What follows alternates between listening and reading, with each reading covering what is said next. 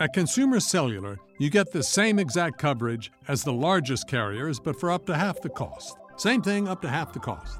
Up to half the cost for the same thing. 50% the money for 100% the same thing. I hope I'm making myself clear. Consumer Cellular. When freedom calls, we're here to answer. Call us at 1 888 freedom. Half the cost savings based on cost of consumer cellular single line 5 gigabyte data plan with unlimited talk and text compared to lowest cost single line postpaid unlimited talk, text, and data plan offered by T Mobile and Verizon May 2023. رواء تقدم نظام مبيعات سحابي متطابق مع متطلبات الفوترة الإلكترونية. يتمكن التاجر من خلال رواء البيع في أكثر من قناة عبر الربط مع منافذ بيع متعددة وتوفر خصائص متقدمة من تقارير إدارة الصلاحيات للموظفين إدارة المخزون بأنواعه. مرحبا هذا ساندويتش تدويني.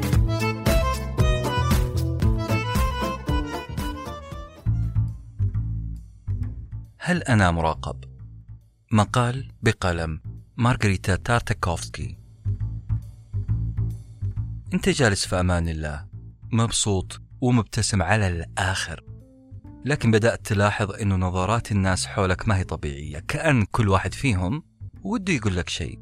لكن للأسف ما حد راضي يتكلم. إلا أنه صديقك اللزم صديقك المقرب بكل أدب. ناولك منديل وقال لك حبيبي امسح خدك. اللي حصل يا جماعة إنه أثر التهامك لقطعة الجاتو كانت تعلو وجهك الجميل. وقتها لما صديقك الصدوق قال لك امسح خدك وقتها طبيعي إنك تطبق أوامره بكل طاعة لأنك اكتشفت إن وجهك كان ملطخ طول فترة جلوسك مع الناس. راح تحاول بعدها تلم كبريائك أو ما تبقى من كبريائك وتتصرف باقي الجلسة بشكل طبيعي. لكن هيهات الموقف حصل وخلاص. حصل شوك بسيط لتماسكك. لا مو بسيط اهتزاز قوي. انت الآن تشعر بأنك تحت الأضواء. راح تشيك كل شوية عن طريق كاميرا الجوال المعكوسة على وجهك. وجهك الجميل ما اختلفنا. راح تحاول تتأكد هل اختفت بقايا الشوكولاتة تماما من هذا الوجه؟ وتشيك على عيون الناس وتقول هل نسيوا اللي حصل؟ في تلك اللحظة أنا مستعد أؤكد لك. إنه منسوب الثقة عندك انخفض حتى لو كان لثواني بسيطة. ممكن تستمر حالة التوتر هذه وانخفاض الثقة ثواني ويمكن دقائق ويمكن أكثر وأكثر. قد تكون أنت طول الجلسة قاعد تفكر في اللي حصل تحاول تصلح صورتك اللي اهتزت. أصدقائي لا حد يتضايق من هذا الموقف لأنه اللي حصل هذا يحصل للجميع. اللي حصل هي حالة self consciousness انشغال مبالغ في الذات. وهذه هي الكلمة الأهم لكلامنا اليوم.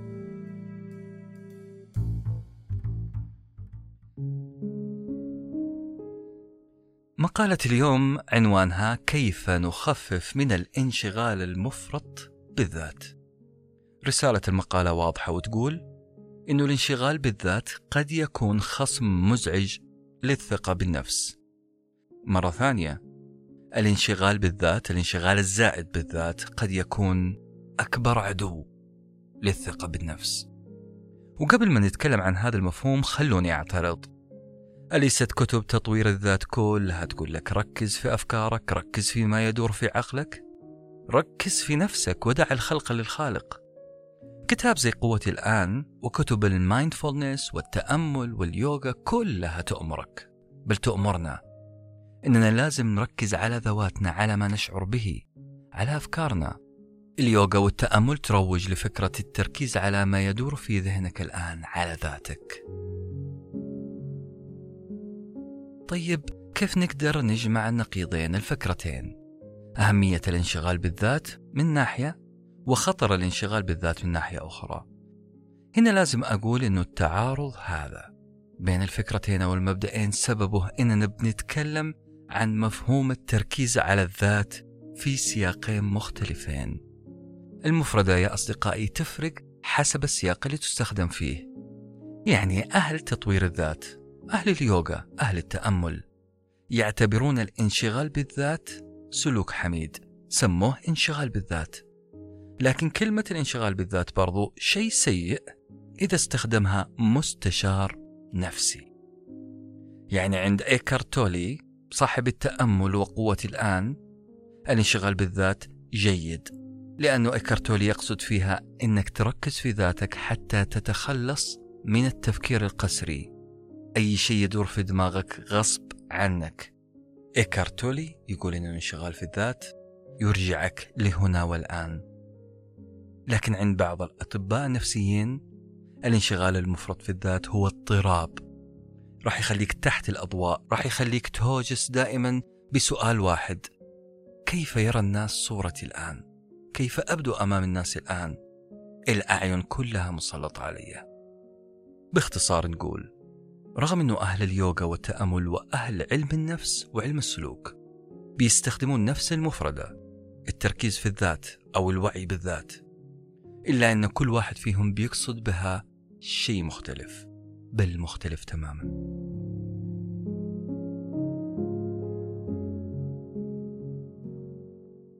أصدقائي إحنا كعرب رائعين في الصور الجمالية. نعرف كيف نوصف الأشياء وصف دقيق. لكن هل اللغة العربية لغة عملية؟ نعم هي لغة عملية في أصلها في ذاتها لكن استخدامنا لها مو عملي. وهذا رأيي أنا اللي قد تختلفون معي فيه وقد أهاجم كثيرا. على نعت اللغة العربية بأن استخدامنا لها ما هو استخدام عملي. إحنا لما نتكلم عن ظاهرة نفسية معينة إحنا يا العرب بنستخدم مصطلحات عامة فضفاضة شوية غير دقيقة. يعني ما قد سمعت أحد من معارفي قال إنه عنده حالة تركيز مفرط في الذات. هذه المفردة ما هي منتشرة هذه اللغة العملية غير موجودة في قاموسنا الدارج. أولا لأن المصطلح هذا غير دارج فعلا في قواميسنا الاجتماعية في جلساتنا اليومية. نعم قد يكون موجود في الكتب. أنا مالي دخل بالكتب الآن. أنا مالي دخل بأروقة الأكاديمية. لكن اللي أقصده أنا أن المفردة مو موجودة في مجالسنا مو موجودة في صالاتنا في مقاهينا. مفردة ال self conscious ما هي من مفرداتنا الدارجة؟ وخلوني أقرب لكم فكرتي أكثر وأكثر بهذه القصة. أبغى أحكيكم عن مقطع شفته في اليوتيوب. إلين دي جينيرس المذيعة الأمريكية المعروفة طلعت في حلقة من الحلقات. طلعت لجمهورها وقالت لهم بابتسامة خجولة.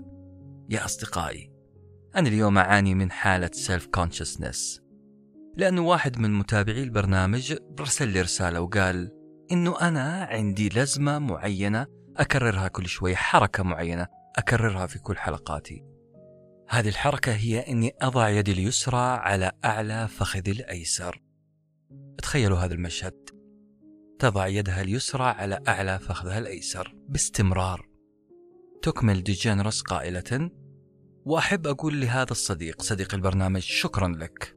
شكرا لك على أنك خليتني أعيش حالة وعي مبالغ فيه بذاتي. أنا self conscious الآن بسببك. أنا مركزة كثير على حركة يدي اليسرى.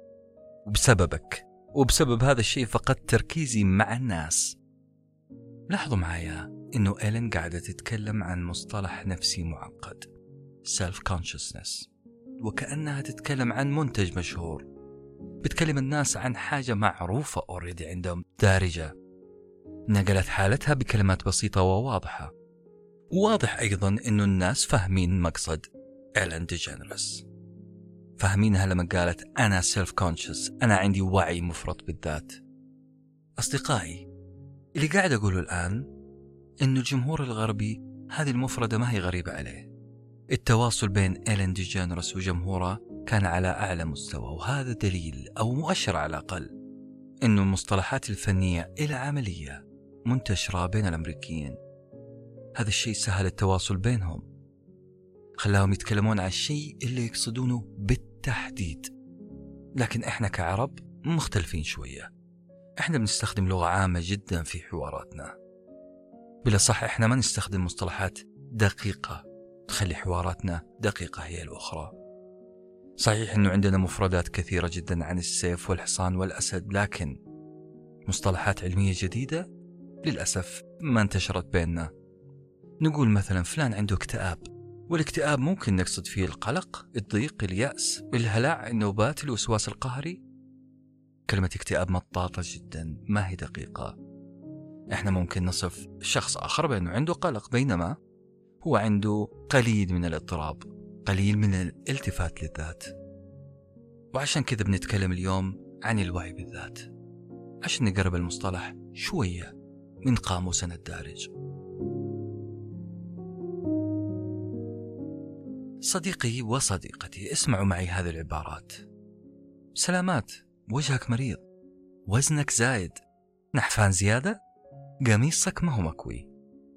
هذه كلها عبارات ممكن تسمعها في مجالسنا وكلها عبارات من شأنها تخليك سيلف كونشس واعي مفرط بالذات. كلها ملاحظات بريئة ويمكن أنها قيلت حبا فيك ويمكن عشان نكسر الحاجز الثلجي في بدايات اللقاءات. لكنها فعلا قد تسبب لك هذه العبارات أزمة بسيطة. ممكن تخليك تنسى الجو الجميل اللي أنت فيه وتركز على حالتك أنت على قميصك على وجهك الأصفر. أنت حتنشغل في التركيز في نفسك وتنسى الجو الجميل اللي أنت فيه. حتنسى الناس والمكان والزمان.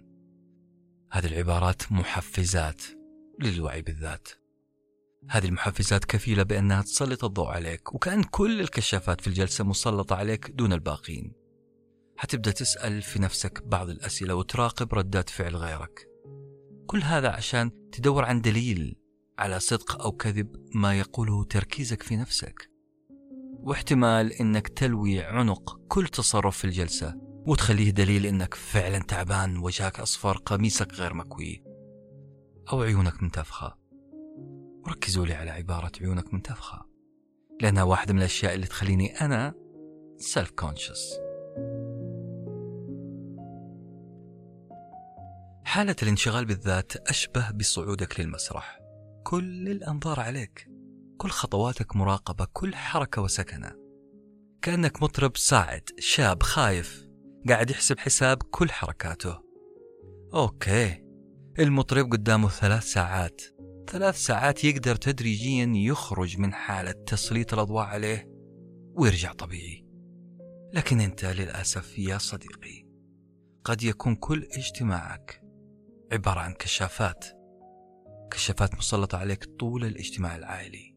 تحس بحرارة هذه الكشافات لتجعلك مضطرب مو مرتاح.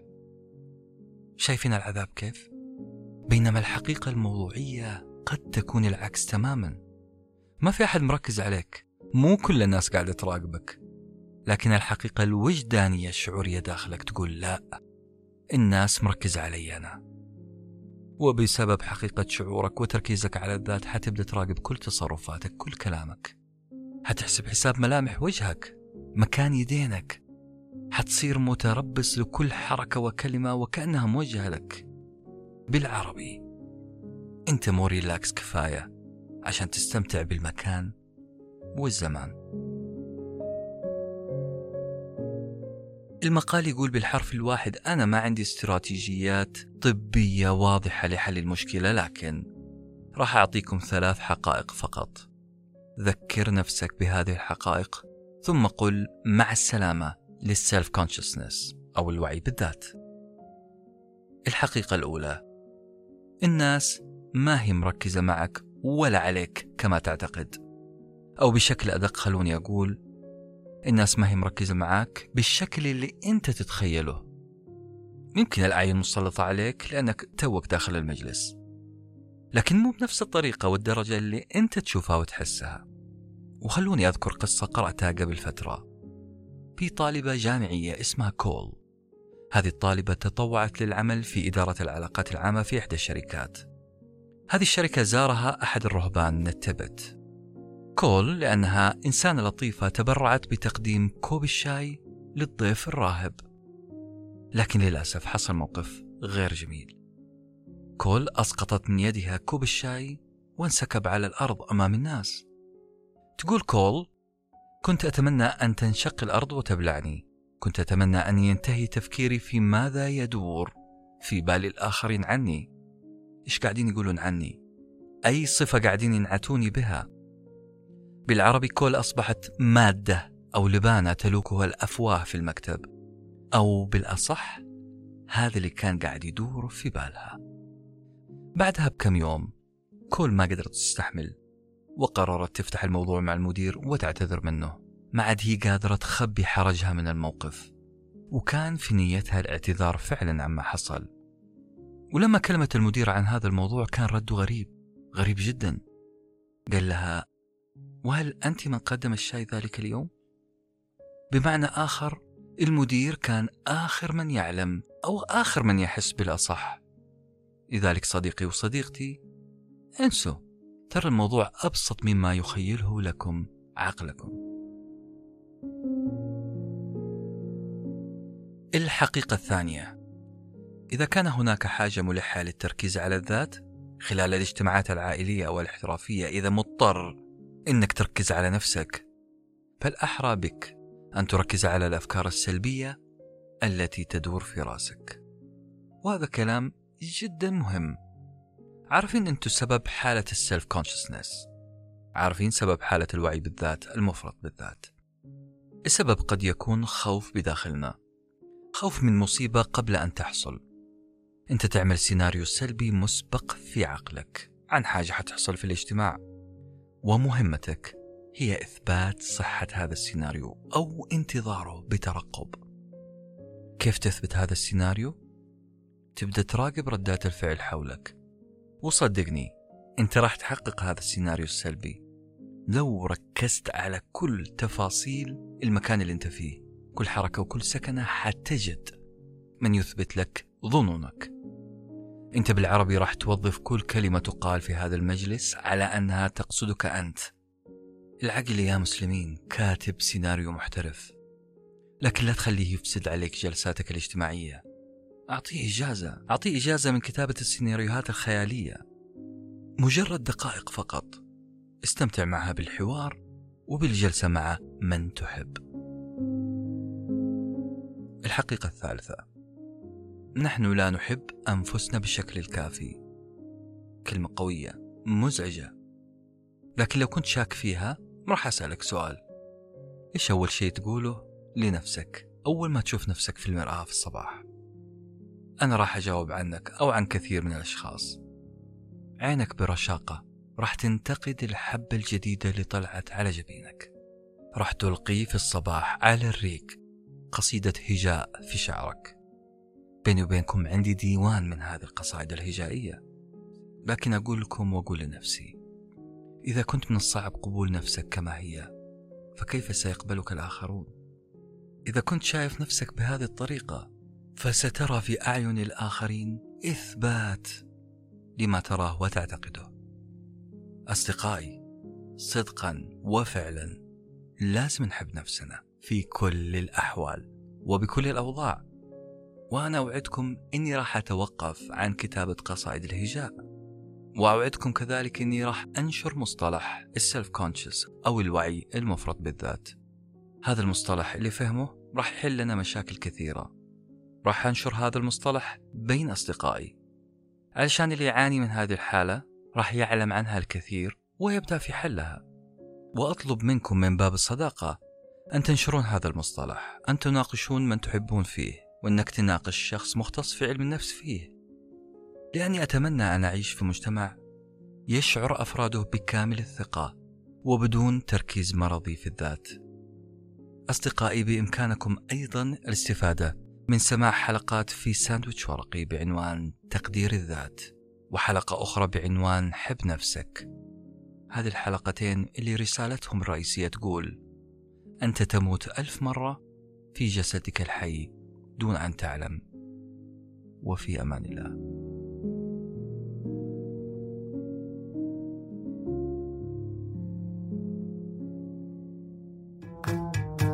مرحبا هذا ساندويتش تدويني